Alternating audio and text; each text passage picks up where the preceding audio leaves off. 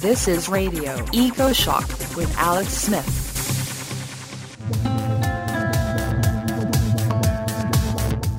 Horrendous climate driven storms are here. Do we need a new level on the hurricane tropical storm scale? From Lawrence Berkeley National Lab, senior scientist Dr. Michael Wehner makes the case for Cat 6. Are you ready? Electricity from natural gas is more reliable than renewables, right? Wrong. Mark Specht from the Union of Concerned Scientists finds gas plant failures bring grids down. From the New Zealand Merz Institute, founder Joseph Merz on the latest World Scientist warning the behavioral crisis driving ecological overshoot. I'm Alex Smith. Welcome to Radio Eco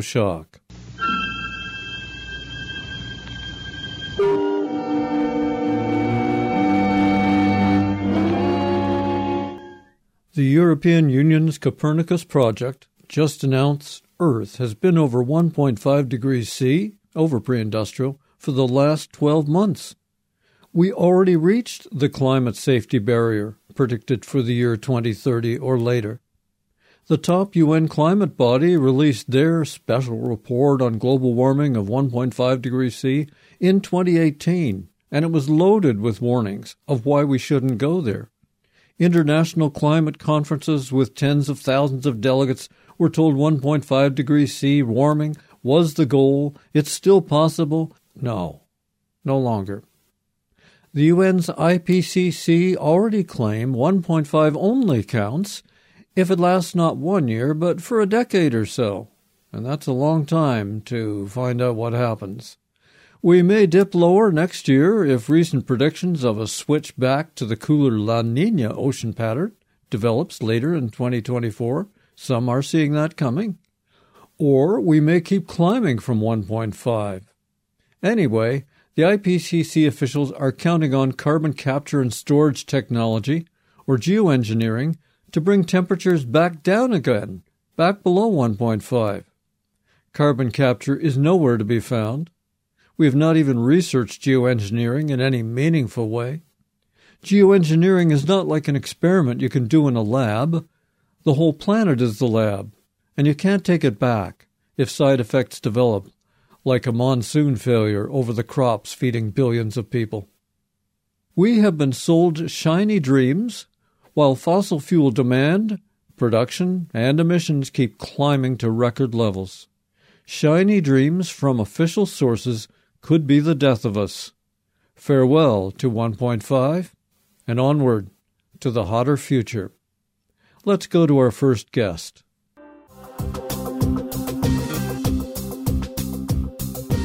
Giant storms with floods and ocean surge are stronger in recent decades. Call them hurricanes, typhoons, or tropical cyclones. They carry winds so strong, scientists want to add a whole new level. If Cat 5 or Super Typhoon is not enough, what is a Cat 6? Have they arrived? Dr. Michael Wehner is a senior scientist at the Lawrence Berkeley National Laboratory. As a recognized expert, Wehner published over 250 peer reviewed papers, many heat waves on extreme weather and tropical cyclones in a time of climate change. He is a lead author for the Intergovernmental Panel on Climate Change reports and the U.S. National Climate Assessments. From San Francisco, Michael Wehner, welcome back to Radio EcoShock. Thank you for having me. You and James Kossin just published in PNAS The Growing Inadequacy of an Open Ended Saffir Simpson Hurricane Wind Scale in a Warming World. You say as wind speed increases, quote, the destructive potential of the wind increases exponentially. Now, does that mean that the wrecking power of the storm gets even stronger with with each mile per hour of Cat Five uh, that's that's added? So, 170 mile per hour winds are much worse than 150, more than the number scale suggests. Well, I'm not sure I would go that far. Um, the, these winds are, are kind of unimaginable. Um, our hypothetical Category Six would start at 192 miles an hour surprisingly, there have already been five storms that have reached that wind speed. The most hazardous of what of which are, was Typhoon Haiyan, which caused uh, a great deal of death and destruction in the Philippines. But the strongest storm ever was Hurricane Patricia, and I looked this up recently, and its peak wind speed was 214 miles an hour, which is almost hard to comprehend. I mean, that's faster than a, at least a stock Ferrari. Um, and so, you know, you think about that kind of wind and what is it going to do? Um, it's you know, going to blow the roof off, I should imagine. But more importantly, it's going to exacerbate storm surge if the storm is coming in the wrong direction that causes the storm surge, and certainly the amount of rainfall that, that, that falls on, on land. Other planets have faster winds. On Neptune, it can go up to 1,200 miles per hour or 2,000 kilometers an hour. Those are blowing around methane clouds. What on Earth is limiting wind speeds here? What in the planetary physics sets that protective limit, do you think? What we, what we did in this paper is we looked at something called the potential intensity or maximum potential intensity, which is a concept that Kerry Emanuel at MIT introduced about 20 years ago. And this considers a, a perfect storm where, where all the large scale meteorology is perfect for a storm to be reach its maximum intensity, its maximum wind speed, as a, as a Carnot engine that, that transfers energy from the surface of the ocean to the top of the storm, which is usually at the tropopause, the boundary between the troposphere and the stratosphere. And this is really a speed limit on you know the perfect storm.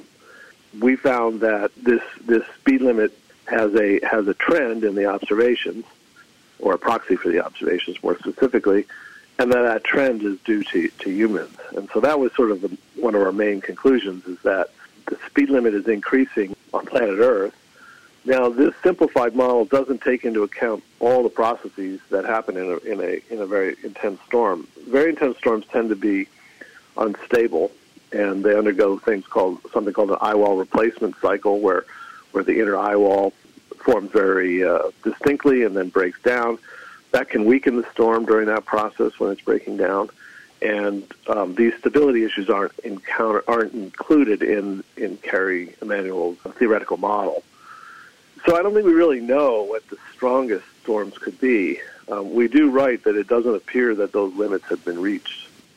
The U.S. was hit by three Cat 5 storms in 2005 Katrina, Wilma, and Rita. Some people wondered if global warming increased the number of big storms, but then quieter years followed, so it isn't really the number of storms. Are scientists confident that tropical cyclones will increase in intensity as the world warms? Indeed, they have already. Um, if you look at the the best tracks data or IBTrACS, which is a record of, of all the tropical cyclones across the planet, it, it, or at least our best estimate of those, if you look at the satellite era, so that's from 1980 to now, and you look at the first half of the record and the second half of that record, there are more Category Five storms in the second half than in the first half, and quite a bit, quite a bit more. And so that's an indication that the most intense storms have become uh, more intense. In our hypothetical Category Six, there are five storms that have reached that intensity, and they're all in the last decade, starting in 2013 with Typhoon Haiyan. So why do we need to add a new number? Well, I mean, you could argue we don't, um, but what we're we're arguing is that adding a new category would highlight this increased danger of the most intense storms from climate change. We don't even touch the other criticisms of the Saffir-Simpson scale because that that being that it doesn't really inform about directly about flood risk, and and we feel strongly that the products from the National Hurricane Center are, are excellent state of the art products that, that do provide very critical information and that uh, media coverage isn't usually the often often misses the, this point. And so, you know, if you're if you live in Florida and you know you live near the coast, you need to know what the danger of storm surge is. And the category is kind of a moot point. And likewise, if you live inland and you live near, you know, a creek or a river or a culvert or something, you want to know what the what the risk of flooding from rainfall is. These are different things. A single number is not going to be able to convey that kind of information. And so, so we're strong advocates for using all the information we have, using all the products that are provided by the forecast centers to inform the public of, of immediate impending dangers. And, we, and like I said, we're not dealing with that immediate impending danger. We're more concerned with highlighting the increased danger from, you know, long-term danger from climate change. I was thinking about this, and maybe another reason to extend the tropical cyclone scale beyond Cat 5. Some coastal people are trying to adapt. In Florida, critical infrastructure buildings in the counties of Broward and Miami Dade must be designed to withstand Category 5 winds now. Perhaps adaptive buildings designed for that old Cat 5 rating, though, wouldn't survive a Cat 6, so they need to know that winds are stronger. Indeed, and and these changes in building codes and building practices have been demonstrated to be effective. A colleague of mine, James Done at NCAR, the National Center for Atmospheric Research in Boulder, has an interesting paper demonstrating that uh, building codes have gone a long way towards reducing damages. Well, why stop at Cat 6? Uh, what can it hurt to have an open ended scale? I mean, if and when we get to 190 miles per hour winds, uh, why can't there be a Cat 7 to express that? Well, we actually looked at that, and you know, we we had a methodology for setting the thresholds based on spacing between categories two, three, four, and five, and so we did look at category seven. And originally, I had thought about having that in the paper, but we found that even in a three or four degree warmer world, the risk of that intense storm was minimal. And so we didn't feel that a seventh category was actually necessary. You're listening to Radio EcoShock. I'm Alex Smith. Our guest from Lawrence Berkeley National Laboratory is Senior Research Scientist Dr. Michael Wehner. He leads a new paper calling for a Cat 6 storm level as climate change pumps up the weathers Michael, can big climate models show and account for extreme storms like a Cat 5 tropical cyclone? Well, that's an interesting question, and we actually dealt with that in our paper. We provided three lines of evidence. The first was the actual observations, the second was this speed limit concept we talked about, and the third was the latest generation of climate models. I call them tropical cyclone permitting models or hurricane permitting models. And these are much more computationally expensive than the climate models that are used in the U.S. National Climate Assessment or the Intergovernmental Panel for Climate Change that don't have the fidelity, they don't have the resolution to capture uh, hurricanes. But these new models, because those models divide up the planet into grids maybe about 100 kilometers or 200 kilometers across, and obviously that's much larger than, than uh, these kind of storms these new models where, where they divide up the planet into little boxes at 25 kilometers can capture some of the realism, not all, but some of the realism of tropical cyclones. And in particular, they do a very pretty, some of them do a particularly good job at the relationship between the minimum pressure at the center of the storm and the maximum winds. And so what we did is we picked the three best models in terms of being able to capture uh, Category 5 storms and looked at those simulations both in the present day and simulations of a warmer climate. And all three of these models showed substantial increases in the risk of Category 6 storms.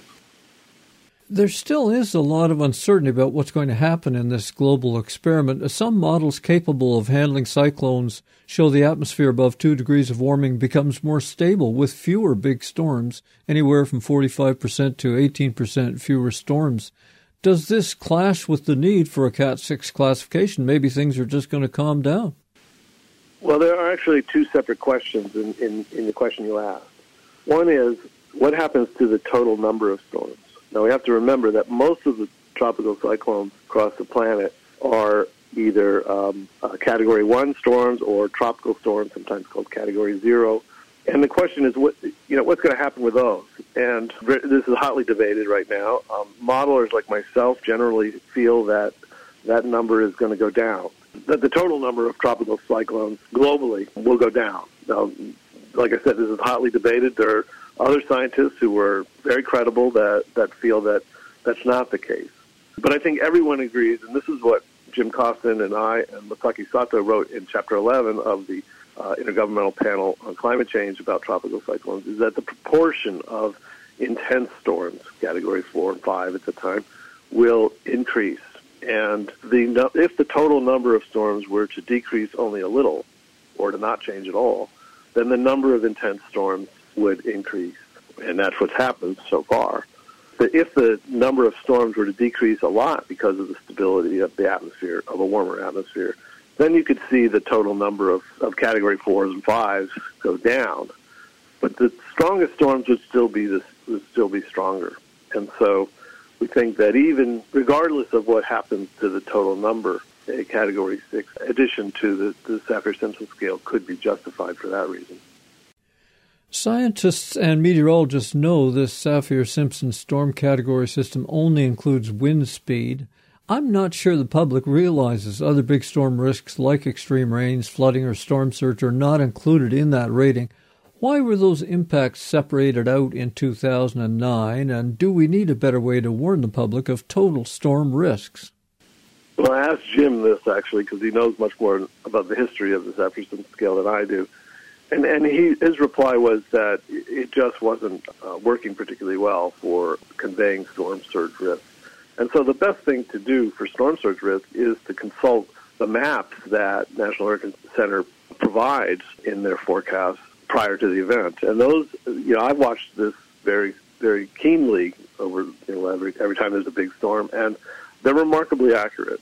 And so, um, if you live in a hurricane-prone region and you live along the coast, this is a product you want to pay attention to. You know, and it's not a number; it's a map, and it will tell you, you know, where the risk is. And you may be, you know, on the outskirts of the t- of, of the risk area, or you may be in a place where, because of the angle of the the trajectory of the storm relative to the coastline, may may not cause a big storm surge, or it might. And you can't really put that into a number. You have to look at a map. So the Saffir Simpson CAT scale is known to North Americans, Europeans, but it's not used in China. They have their own system, reaching its highest level of super typhoon at 51 uh, meters per second or 115 miles per hour. And that's below our Cat 3. So it, it sounds to me like the American system. The Chinese also appear to lack the language for climate driven monster storms above 150 miles an hour. India uses yeah. their own different system. So does Australia. Would a global storm scale help people understand what is happening in other parts of the world? Yeah, I imagine it would. I think I think a lot. Uh, there's a lot of nuance in the messaging to the public. However, because the Saffir Simpson scale is familiar to, to, us in the Western Hemisphere, I mean, it, it seemed logical for us to, to focus on that, but we didn't actually deal with these other scales. But of course, the risk of these intense storms is increased in, in other parts of the world too. In fact, you know, the Western Pacific is probably the most likely area, which is, well, actually, that's where we've seen four of these five storms, Category 6 storms. And so that is the, that is the part of the world where the risk is the highest. But I, but I guess I should also mention that there is a risk of Category 6 storms, according to our analysis, in, in the Gulf of Mexico that's not trivial, that increases dramatically with warming, even at the modest warming levels of the Paris Agreement. Um, at 1.5, the, Paris, the 1.5 degree global warming level, which is the very aggressive emission reduction target from the Paris Agreement, would double the risk of Category 6 storms in the Gulf compared to the year 2000. And we're almost there now. And so that's of concern. And, and that risk would be tripled at 2 degrees and quadrupled at 3 degree global warming levels. One of the citations in your paper led me off on another question which isn't directly in your paper, but perhaps you can comment. Uh, Leon Simons and James Hansen claim sulfate emissions over the Pacific from shipping acted to cool the planet until those emissions were slashed by international regulations. In his 2016 study, Adam Sobel and colleagues wrote, quote, Although greenhouse gas driven warming increases potential intensity of storms, Climate model simulations suggest that aerosol cooling has largely canceled that effect over the historical record.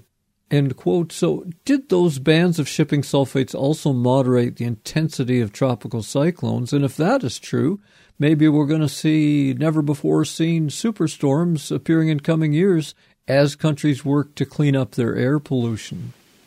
Well, it is true that sulfate aerosol emissions have a cooling effect it does tend to be pretty local. And so the shipping reduction that went into effect re- relatively recently would be, in my mind, expected to cause a rather sudden increase in surface temperatures over the ocean. How much that is, I think, is quite debatable right now. Um, Hansen comes on one side, other people are coming on that it's not quite as large. Um, I think that that's a detail that still needs to be to be worked out.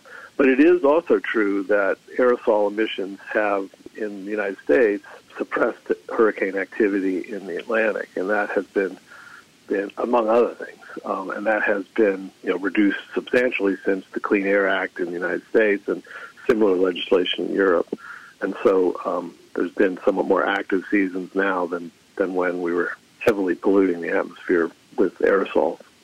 I'd like you to help us understand projections for increasing days of winds above your proposed Category 6 level. At 2 degrees of warming, a wide band from East Africa across India and Indochina appear to get anywhere from 5 to 25 days where winds above 157 miles per hour are expected. If I'm reading that right, that sounds like over a month at 3 degrees. How should we interpret that map in Figure 3? Well, again, there's some nuance here that's important. This map is the potential maximum intensity. And, you know, for that potential to be realized, it has to be, you know, a perfect storm. And what do I mean by that? Well, it means that there's two other things that have to be in place that are not contained in the speed limit in those maps. Uh, one is is that there's low wind shear. By that I mean that the difference between the large scale steering winds at low altitudes are similar to those at high altitude. If there's a big difference in the winds at these different altitudes, then the storms tend to be tilted and don't reach these poten- these maximum potential wind speeds. And so there's some parts of the world where this doesn't happen as often, you know, and so it does you can get these in, you know, say the Indian Ocean where this potential is very high but it's not as likely as, say, in the Western Pacific or in the Gulf of Mexico. And so the number of Category 5, or the fraction of storms that reach Category 5 in those regions is higher. So when I look at those maps, I, I sort of have in the back of my mind, you know, where do Category 5 storms happen a lot? You know, these are the places where Category 6 storms could happen. You know, you're right. You know, in some of these regions, there would be about a month or maybe two months even in some cases under these very warm emission scenarios where the potential for a Category 6 storm is there, you know, if the perfect storm just happens to happen. Now, fortunately, in the Gulf of Mexico, we haven't had, we haven't been unlucky, in, or we've been lucky in that the perfect storm hasn't happened when when we were at potential intensity of Category 6. Um, that's not to mean that it can't happen. Um, it, may, it probably will at some point. I hope it doesn't, but it might.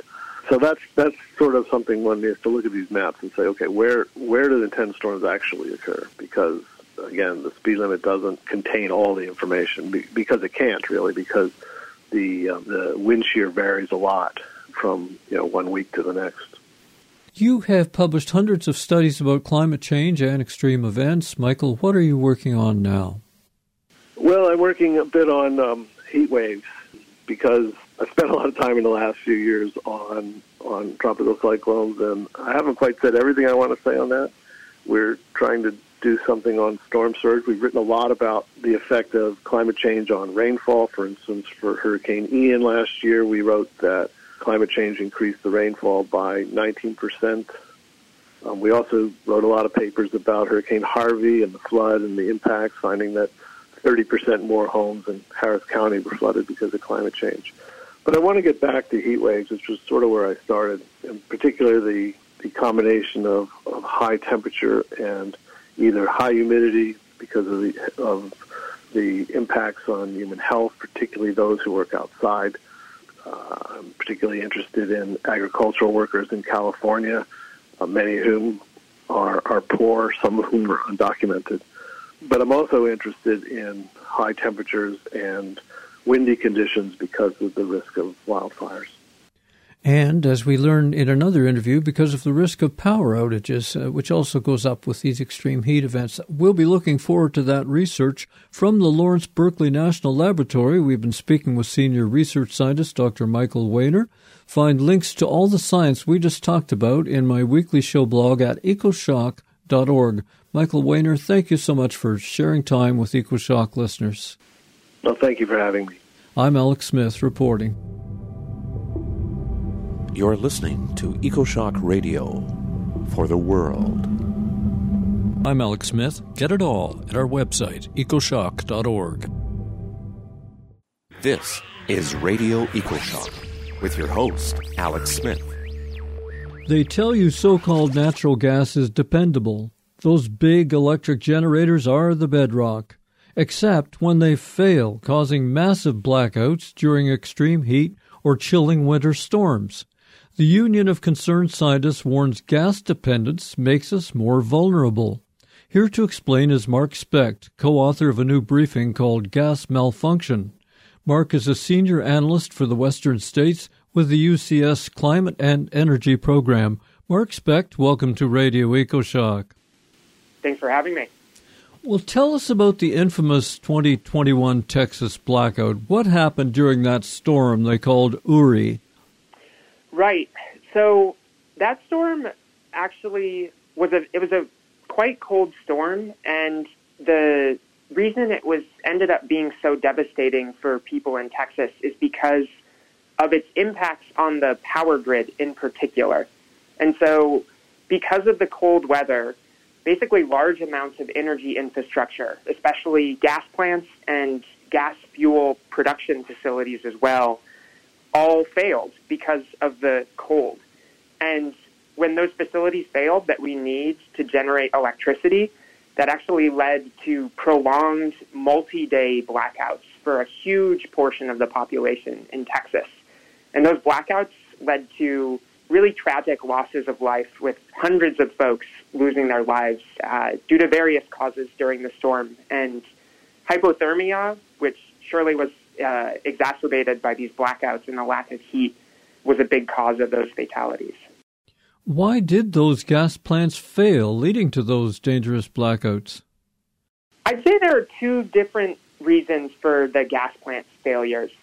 The first reason is just the plants themselves failing. So, so this would happen because it's just so cold and different parts of the plant aren't ready for that kind of cold. And maybe a, a certain part of the plant froze and the plant can't operate without that, without that particular component. And so if a critical part of the plant fails, you have to shut down the entire plant until you can get that fixed. So freezing issues at, at power plants are one of the main issues why gas plants failed in that storm. The other reason is actually shortages of gas fuel. So demand for gas was much higher during this winter storm because more folks were using it for heating, but also folks were using it to generate electricity much more so. And at the same time, some of the gas production wells and other facilities, pipelines, had encountered issues, basically limited the gas fuel supply. And so even if you have a gas power plant that didn't freeze, that was good to go, some of these power plants had to shut down because they just couldn't get enough gas to burn and weren't able to generate electricity because of those gas shortages. So there are a few different reasons why the gas plants failed in this storm, with the freezing issues at the power plants being the main one. So, is this just something that happens in Texas? When you looked into gas plant operations, is there a pattern to some of the biggest malfunctions in the American electric system? Yeah, that's a great question. So, we looked at five recent major winter storms that jeopardized grid reliability in the United States. And what we found was across those storms, which weren't just in Texas, they were in many other parts of the U.S. as well. Across those five winter storms, gas plants were the major, the main type of capacity that was failing on the power grid. And the main type of capacity that was leading to some of those grid reliability issues that we saw across those five winter storms. At the same time, we also found that gas plants in particular failed disproportionately in comparison to other types of resources. So, in comparison to the amount of gas plants that we have on the grid, they were failing much more so than other types of resources like coal or wind or nuclear or other other kinds of energy production sources. So gas plants they are more susceptible to these cold weather events and cause more gas failures than for other types of resources. Well, how much lag time is there between wells unable to produce or deliver and gas plant shutdown? Is there buffer and stored gas? In most instances, I don't think there's a lot of buffer. There are some gas storage facilities. I think those are more located in the western United States, though, where there haven't been quite as many cold winter weather events that are threatening the grid. A lot of these events have happened in the eastern parts of the U.S., where I don't think big storage, gas storage facilities are quite as prevalent. So there isn't quite as much of a buffer there. So this is a, a, critical weakness unique to the gas infrastructure. Unlike coal plants or hydroelectricity, they can't store fuel in advance on the site. Do you think this applies to gas-powered electric generating plants anywhere in the world? Yeah, I think it does. Especially places that have cold winter weather. I think these kinds of failures that we've seen in the U.S. in the past decade or so are quite quite possible that they could happen. All it takes is a really cold winter storm that freezes up a bunch of power plants or freezes up the supply of gas, and that could lead to pretty significant grid reliability issues and the potential for extreme outages like we saw in Texas with Winter Storm Uri. You and co author Paul Arbaje also found a crippling cross dependency between generators and fuel supplies. The gas plant goes down without more methane to burn, but with the power down, the gas uh, production wells and pipelines can't run either because they need electricity. It sounds like a, a bad system to depend on. Yes, that mutual dependence is certainly a vulnerability for the gas system because, as you've said, especially in some of these recent winter storms, we saw instances where there wasn't enough electricity to go around, and so power got cut to some of the facilities that produce gas. But once you cut power to the facilities that produce gas, you're decreasing the gas supply, and there might be more gas power plants that aren't able to operate because there's not enough gas to go around. And you might have to cut more electricity demand because of that. So there is a bit of a, a vicious cycle that can happen there because of gas production's dependence on electricity and electricity generation's dependence on gas production. And those frackers in America are depending more and more on electricity. A new article in the Wall Street Journal says gas and oil fracking in the Permian Basin is adding new pressure to electricity demand in New Mexico. As frackers electrify their operations, they want to bring down emissions. Power demand jumps 15%. So even greening fossil fuel production may add to gas burning for electricity and all that vulnerability. And I might add a third of the electricity in New Mexico comes from burning coal. So it's really kind of an ironic setup that, that greening might add to more electric woes and demand. Yeah, it certainly could lead to some vulnerabilities there for the for the gas system. I will say, uh, when it comes to solutions, maybe we'll get to that. I think I, I definitely would caution against making big investments in trying to shore up gas plants or shore up the gas infrastructure that's used to feed gas plants. Because I think there are better solutions that we could use to ensure a reliable and clean electricity grid. But perhaps we're getting to that. After these blackouts happened in the U.S., the industry always promises to winterize. Are they adapting really, and can they? I think winterization can help perhaps in some limited circumstances, but it's definitely not the be all end all solution to the issues that we've seen with widespread gas plant failures. There might be some instances where it makes sense to make some small investments, perhaps in winterizing a power plant to make sure that critical components don't fail during a bout of cold weather. And similarly, it might make sense to do some, some minor winterization efforts to ensure that the gas supply doesn't freeze up. But overall, I think it's really important to embrace clean energy solutions that would actually reduce emissions and provide different sources of, sources of electricity to the, to the grid. And to the extent that we're going to invest in the gas system, I think what's really important is that there's no, currently no regulation of reliability for the gas system in the U.S. And I think it's really important to get some sort of regulatory authority over the gas system to ensure that there is gas when we need it to generate electricity, but at the same time, to make sure that we're transitioning away from gas and phasing down fossil fuels to mitigate climate change in the U.S. We talked about winter. What about extreme heat waves? Is gas production dependable when most people crank up the air conditioning to survive? It is another type of weather when gas plants can face some reliability challenges. So we certainly have seen instances where, in really extreme weather, we see more gas plants tripping offline, see more gas plants with derated capacity, so they just can't generate quite as much electricity as they usually can. Certainly, the failures in summer haven't been historically as severe as some of the failures we've seen in winter, but nonetheless, summer is another time where gas plants are quite vulnerable to the weather and they are more susceptible to failure and reduced generation. Yeah, I think reduced generation is the big thing. They can't cool themselves off properly, so they have to burn a little bit less. Now, not covered in your UCS briefing, uh, gas plants also blow up. I mean, we are fed photos on social media of some wind turbine somewhere on fire, but that's a tiny risk compared to a gas explosion. I'm thinking like the, the California Hayward gas plant exploded in May 2022. Methane is just dangerous stuff compared to solar panels and other green energy. Are regulators and operators taking gas vulnerability risks into their plans?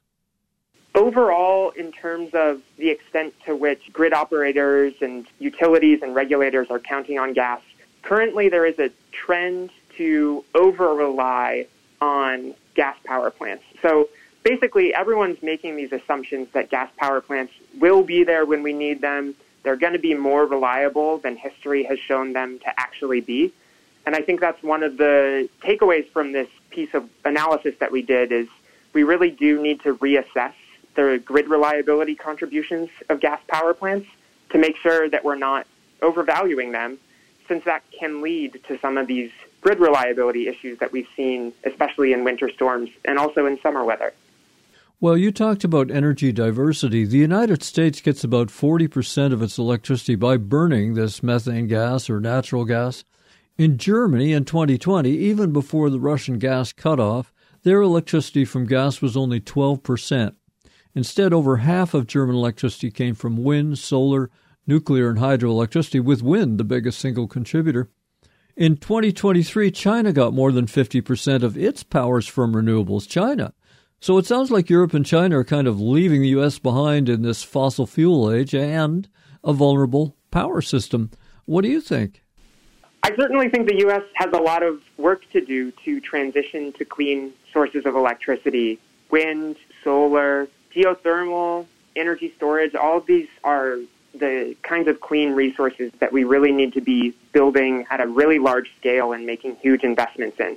And as long as we have a mixture of different renewable energy technologies, like the ones I just mentioned, and also diversity in geography of where these renewables are located. So if you have solar, wind at various locations across the country, and also transmission available to deliver those resources to the load centers where folks are using electricity. I think having diverse renewable energy technologies, having diverse locations, having energy storage, transmission, all of that together can help ensure that the grid is very, very reliable and also generate really large amounts of clean energy that can help reduce emissions and minimize the use of fossil fuels such as coal and natural gas. And despite all the vulnerability and problems that you found, the U.S. is loaded with frack gas at the moment, and uh, the more new gas power generating plants are being built and coming online, designed to run for decades, even while the world heats up. What does the Union of Concerned Scientists say about new gas plant approval? What do you recommend? It's a tricky question. I'll, I'll start by saying that in no circumstances do we think it makes sense to build new gas plants in uh, environmental justice or disadvantaged communities, whatever term you want to use. I, I think it's past time to stop building gas plants in communities that are already overburdened with the impacts of fossil fuels, the air quality issues, all the other impacts that come with having fossil fuel infrastructure in your neighborhood. So I think it's important to, to put that on the table. At the same time, in general, I think there are really only extremely limited circumstances when it would make sense to build a new gas plant. I, I think in almost all cases, there are going to be better clean energy solutions that utilities should be pursuing. There might be some instances where, for grid reliability purposes, it might make sense to build a new gas plant, but I think it's really important in those cases to also go into the situation with eyes wide open and to really do the analytics that you need to do to figure out what the actual reliability contribution of those gas plants will be, taking into account the possibility for really catastrophic failures in extreme winter weather like we've seen in the past decade or so. So overall, I think really would caution against building new gas plants and certainly no new gas plants in environmental justice communities. You are a senior analyst for the Western branch of the Concerned Scientists. Mark, what else do you work on and what is coming up? Ooh, I think one thing I've been working on quite a bit recently is what we've called Western grid regionalization, which is basically creating a bigger power grid that can share clean energy across the Western United States. And it actually is related to the topic we've been talking about in the sense that having a bigger power grid with more transmission connecting different areas of the West would really help all jurisdictions in the Western U.S. help achieve clean energy goals by moving clean energy around to where it's needed and just sharing those clean resources so that we can ensure grid reliability and reduce emissions on the grid, all while collaborating together to have one big clean Western grid essentially. So that is one other thing I've been working on that I think is quite relevant to the conversation we're having today. From the Union of Concerned Scientists, you just heard Mark Specht, along with Paul Arbaje. Mark just released the briefing Gas Malfunction, calling into question the reliability of gas power plants. You can find that free at www.ucsusa.org or use a link in my show blog at ecoshock.org. Mark, thank you for talking with us. Thanks for having me. I'm Alex Smith for Radio EcoShock. This is a climate emergency. Find out more on the blog ecoshock.org. No sign up, just the latest info, free for all. ecoshock.org.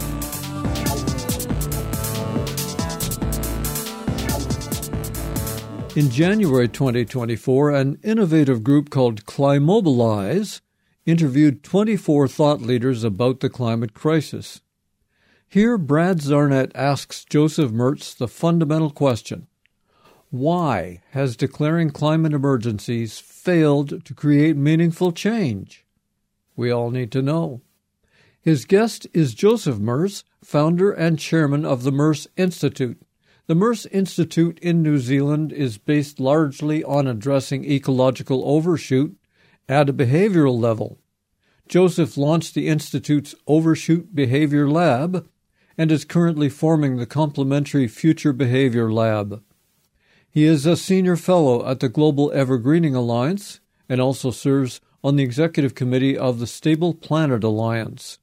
Joseph is the lead author of the recent paper World Scientists Warning the Behavioral Crisis Driving Ecological Overshoot. So, Dr. Merz, why has declaring climate emergencies failed to create meaningful change? So, to answer this question, I'm going to launch into a bit of a spiel on ecological overshoot because understanding overshoot is critical for anyone interested in this topic. So, climate change is just a symptom of something much larger something called anthropogenic ecological overshoot. And essentially, overshoot has a range of symptoms that we know of, and we're seeing them all around us. And they include climate change and ocean acidification and biodiversity loss and ecosystem collapse and all sorts of other things. And I'd love to go into these, but unfortunately, we don't have time. But I'll just talk a bit more about overshoot. And I'd like to say as well that these other symptoms, while they're not covered very much in the media, are uh, some of them to me are even more concerning than climate change and more uh, immediate also. So I, I, recently wrote a paper, a peer-reviewed paper with a number of my colleagues called World Scientists Warning a Behavioral Crisis Driving Ecological Overshoot. And I figure some of you might have read the paper. Um, the response has been absolutely overwhelming.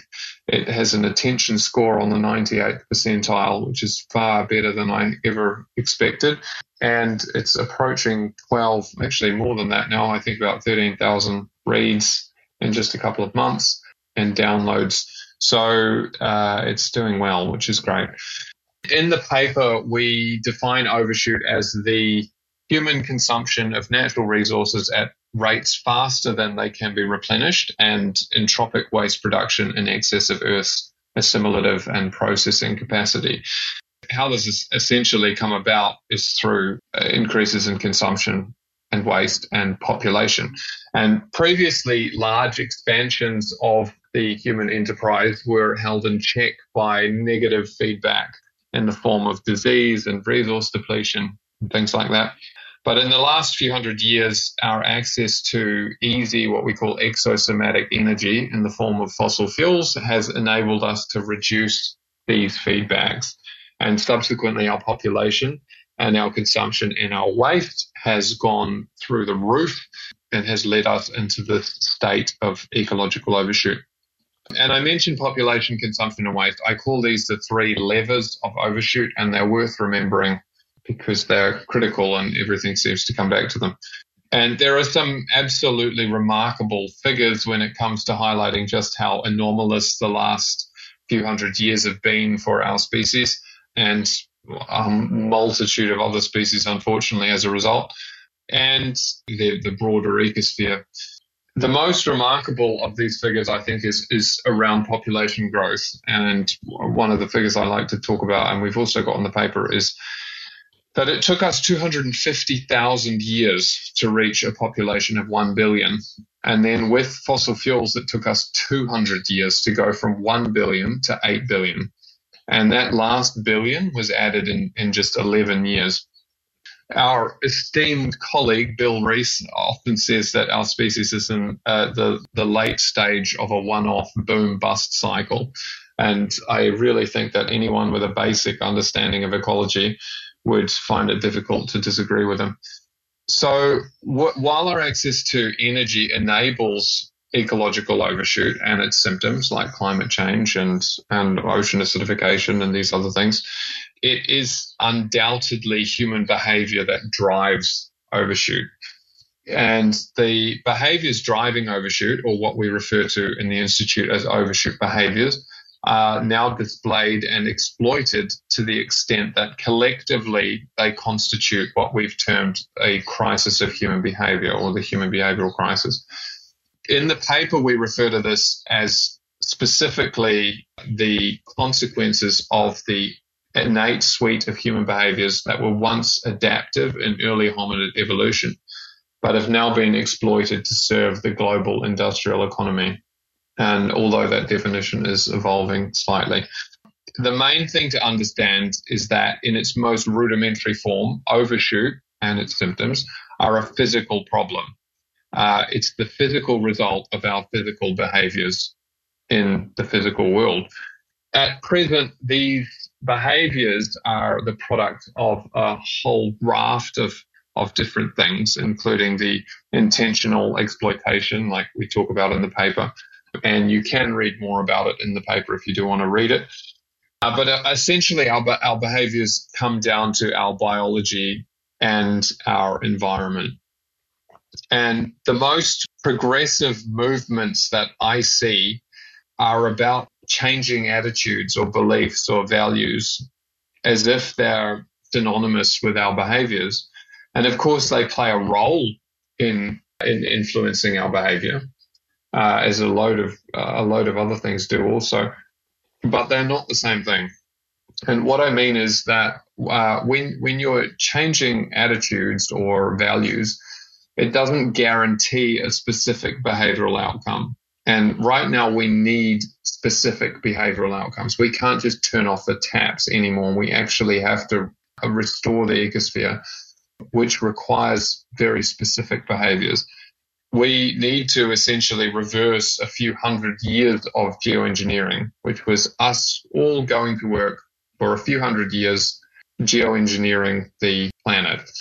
And they came about this this this geoengineering has come about from easy to perform, hugely beneficial behaviors. So we need to find the equivalent. That's going to require a, a, the widespread adoption of comparatively easy, beneficial, and quite specific behaviors. And that they, they won't come about just by changing values or changing attitudes alone. They will only come about if we anchor ourselves in behavior and design what is needed uh, to perform at our ecological peak. Once we know what, what, what that looks like, what those specific behaviors are, we can work backward from there. In other words, we need to start by designing the future at a behavioral level. And all of this is relevant to answering answering this question. So in in the past we we haven't had to think about our behaviors in the way that we do now uh, because it was fine for maladaptive drivers to exist because they didn't have existential consequences. But now they do. And the specific behaviors that we collectively display over the coming decades will be critical to the survival of not only our species, but of all of millions of other species and potentially all complex life on Earth. So imagine if we designed the social norms and the social boundaries that drive our behaviors in relation to overshoot. If we actually actively designed them to be as ecologically restorative and as beneficial as possible. And I'm not just talking about curbing maladaptive behaviors and and looking at meeting our, our needs through the current lens or the paradigm the current paradigm, sorry. I'm talking about completely looking at human needs outside of the current paradigm. If we if we're doing things through the current paradigm, uh, we're likely to be building in a multitude of redundancies and inefficiencies into the new behaviors that we're that we're looking to promote. So even our idea of needs comes from the current paradigm and is severely distorted, in my opinion. This is, as another thing Bill Rees always says, this is the single most anomalous period in human history. And I often think of it in the sense of, well, if it is the single, uh, well, it is. I mean, it definitely is the single most anomalous period in human history. Should we be designing our future norms based on what we have right now? I think we should be extremely cautious about anything we consider normal right now, to be honest. So, in saying all that, I'm yet to see anything that says it isn't possible for us to behaviorally design the new norms of the future. Um, we know how to effectively shape human behavior. And this is a really core part of the work that we're doing in the Institute. So now that I've kind of covered off the sort of background, I, I would like to, of, of our current predicament and why it's larger than just climate. I want to sort of swing back around to the question. So to get back to the question, this is a behavioral crisis whether you look at just the climate side or or some of the other symptoms of overshoot. It is a crisis of our behavior. And that means we need behavior change. And declaring climate emergencies or uh, anything else that simply serves to raise awareness or concern is an incredibly ineffective way of driving behavior change. It is not the first tool you would pick up if your objective was to drive behavior change. And you can see with data from Yale, concern and awareness in the US in regard to climate change has increased for quite some time. But what's changed in our in, in our behavior there? Not a lot. In fact, I think you could probably say that things are getting worse in a lot of ways. So why is that? Well, that's because the drivers of our maladaptive behavior remain they remain in place and are, I think, getting uh, more pervasive. So until we treat this as a behavioral crisis and address the drivers of our behavior beyond things like these defaults of if we raise awareness, the behavior will change, which is just completely flawed. Until we start looking at this as a crisis of human behavior, and then looking at the drivers of that behavior that exist in our society and start turning those drivers in the direction where we need them to go, we're not going to see meaningful change.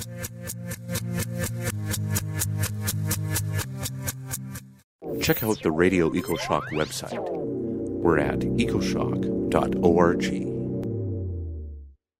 That was Dr. Joseph Merz from the New Zealand Merz Institute and Overshoot Behavior Lab. This short interview was hosted by Brad Zarnett for the nonprofit climate group Climobilize. You can find the multi interview event at climobilize.com. It's on YouTube, or look for the link in my show blog at ecoshock.org. Just a couple of comments on that. Everything we hear from Radio EcoShock guests confirm it is not a lack of knowledge or technology preventing humans from avoiding an overheated planet. We are in a behavioral crisis for sure. But I question how much agency anyone has over human behavior and worry about exactly who will design our future friendly lives. I will outline a few thorny questions in my blog and I hope to talk with Dr. Merz about this later this spring.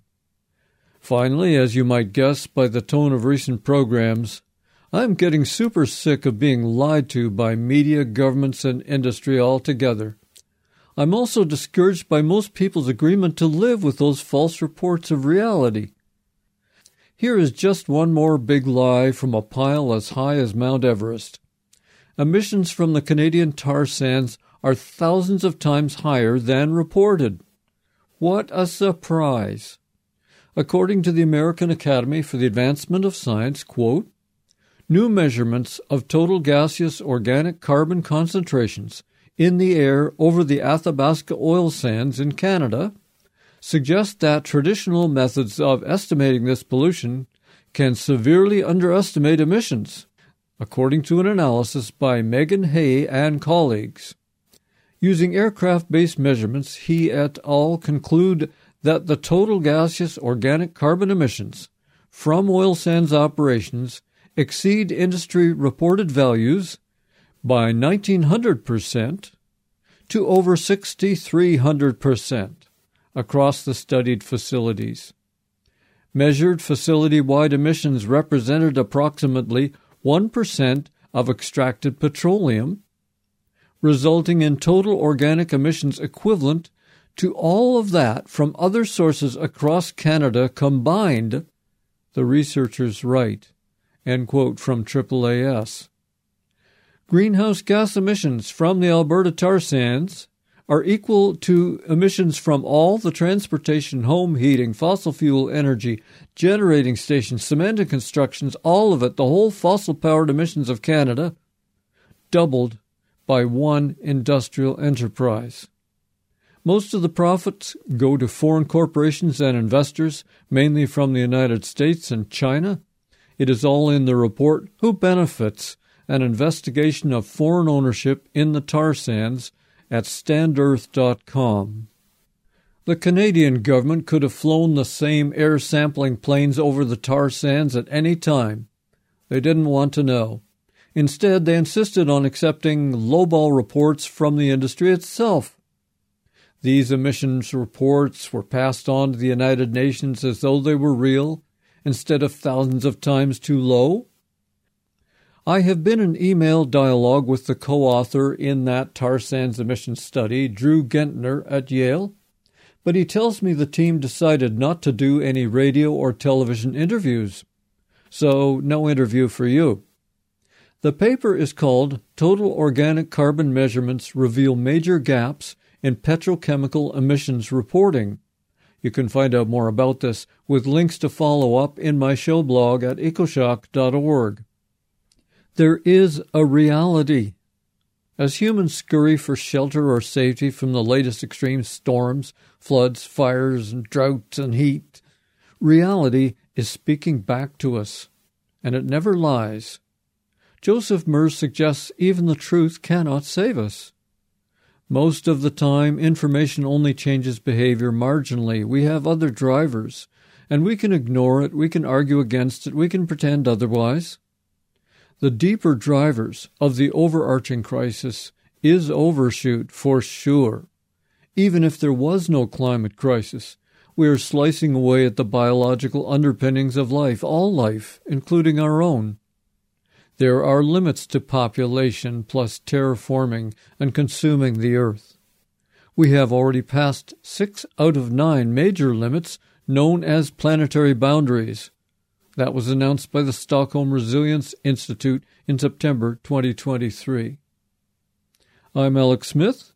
Thank you for your support, for listening again, and caring about our world.